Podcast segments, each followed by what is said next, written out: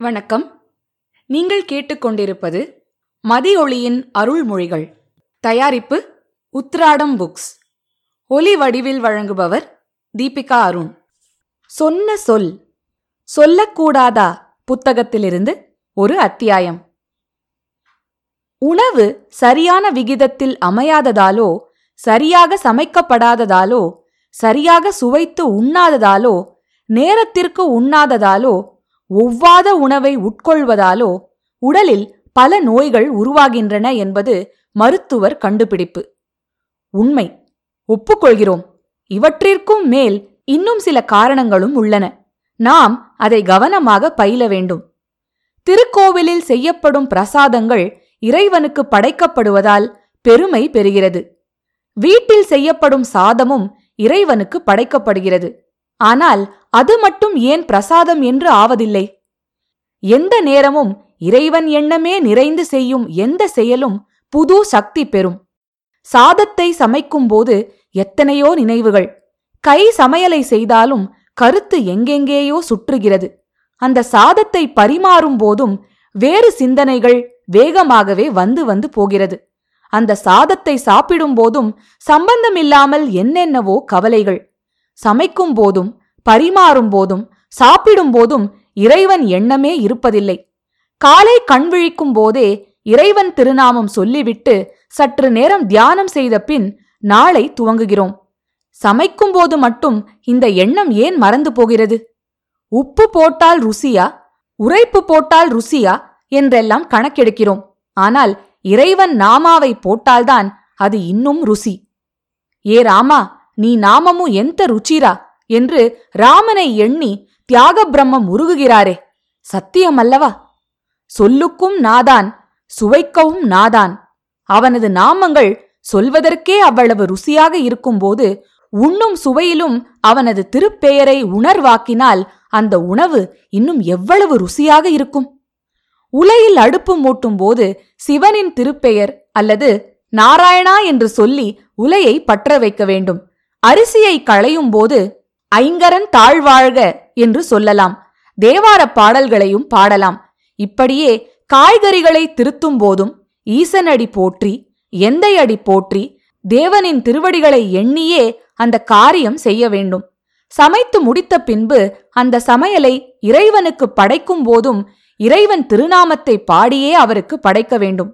இப்போது வெறும் சாதமும் மற்ற படைப்புகளும் இறைவன் புசிப்பதால் அப்படித்தான் நாம் இறைவனை வேண்டுகிறோம்.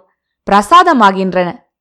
பின் அந்த உணவை உண்ணும்போது அவன் புகழ் பாடியே உண்டால் உண்பவர்களுக்கு அந்த உணவிலிருந்த அரிய சக்தி கிடைக்கும். எந்த வியாதியும் நெருங்காது. உணவே மருந்தாகிவிடும்.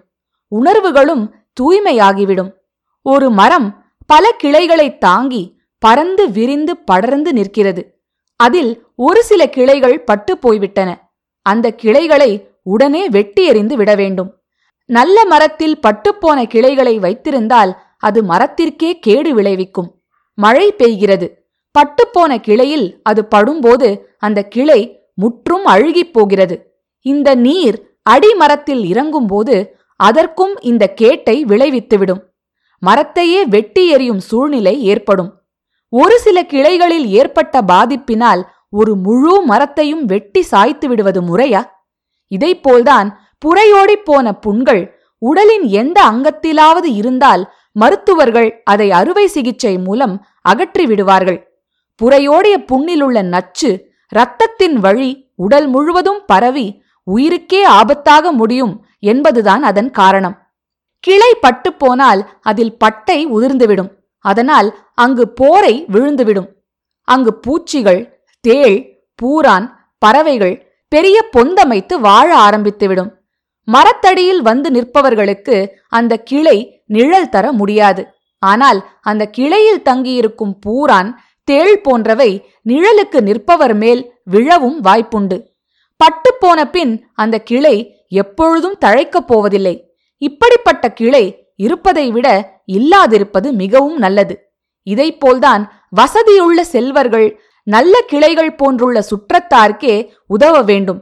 அப்படி அவர்களுக்கு செய்யும் உதவி அவரையும் வாழ்விக்கும் எடுத்தவரையும் வாழ்விக்கும். ஆனால் பட்டுப்போன கிளைகளைப் போன்ற சுற்றத்தார்கள் செல்வந்தரிடம் பெற்ற பயனை தாம் மட்டுமே அனுபவிப்பார்கள்.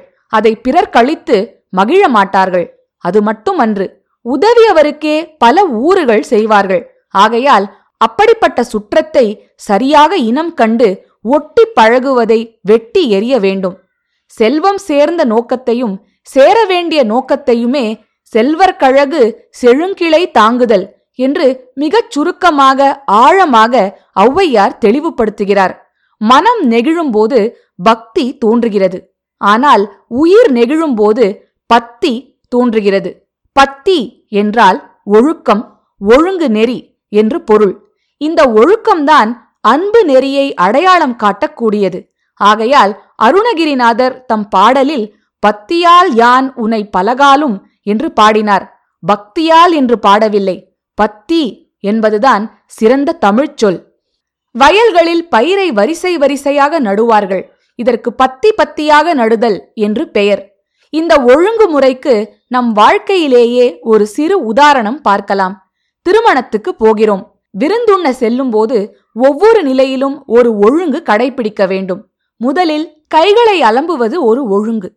நமக்கு முன் வந்து அமர்ந்திருப்பவர்களின் அருகில் சென்று அமர்வது ஒரு ஒழுங்கு. இது பரிமாறுபவர்களுக்கு ஏற்படும் சிரமத்தை தவிர்க்கும். இலையில் உணவு பண்டங்கள் முழுவதும் பரிமாறப்படும் வரையில் பொறுமையாக இருக்க வேண்டும். பரிமாறும் போதே எடுத்து சாப்பிடுவது அநாகரீகம் அழகற்றது. இது ஒரு ஒழுங்கு. விரைவில் சாப்பிடுவது நமது பழக்கமாயிருந்தால் விருந்து முடியும் முன்பே நாம் எழுந்துவிடக் கூடாது. அருகில் உள்ளவர் சாப்பிட்டு முடிக்கும் வரையில் உட்கார்ந்திருக்க வேண்டும். இது இன்னொரு ஒழுங்கு. சாப்பாடு பொது இடத்தில் அமையும் போது கடைபிடிப்பதற்கே இத்தனை ஒழுங்குமுறைகள் விதிக்கப்பட்டிருக்கும் போது வாழ்வில் நாம் பற்பல ஒழுங்குமுறைகளை பின்பற்ற வேண்டும் என்று தெளிவாகிறது. இந்த ஒழுக்க நெறியே பத்தி நெறி முத்தி நெறி பக்தி நெறி உடலில் உள்ள மனத்தின் நெகிழ்வால் ஏற்படுகிறது. அது தானே அனுபவிக்கும் ஆனந்தம். ஆனால் பத்தி நெறி உயிரின் நெகிழ்ச்சியால் ஏற்படுகிறது. அதுவே அன்பு நெறி. அன்பு நெறியால்தான் உயிர்கள் பயன்பெறும் பகிர்ந்து கொள்ளவும் வாழ்க்கையின் படிப்படியாக அமைத்துக் கொள்ளும் பத்தி நெறியே உரியது உயர்ந்தது. சில கருத்துக்கள் மிகச் சிறியதாக இருக்கும். ஆனால் தேர்ந்தெடுத்து வாழ்வின் வளத்திற்காக வகைப்படுத்திக் கொள்ளும்போது அது வானெட்டும் புகழ் வடித்தெடுக்க பார்க்கும் என்பதே மனம் நிறைந்து சொன்ன சொல். பூஜ்ய ஸ்ரீ மதியொளி சரஸ்வதி அவர்களை பற்றிய தகவல்கள் மேலும் அறிய உத்திராடம் புக்ஸ் என்னும் ஃபேஸ்புக் பேஜை லைக் செய்து ஃபாலோ செய்யவும். மதியொளியின் இன்னொரு அருள்மொழியுடன் விரைவில் சந்திப்போம். நீங்கள் கேட்டுக்கொண்டிருப்பது மதியொளியின் அருள்மொழிகள். தயாரிப்பு உத்திராடம் புக்ஸ்.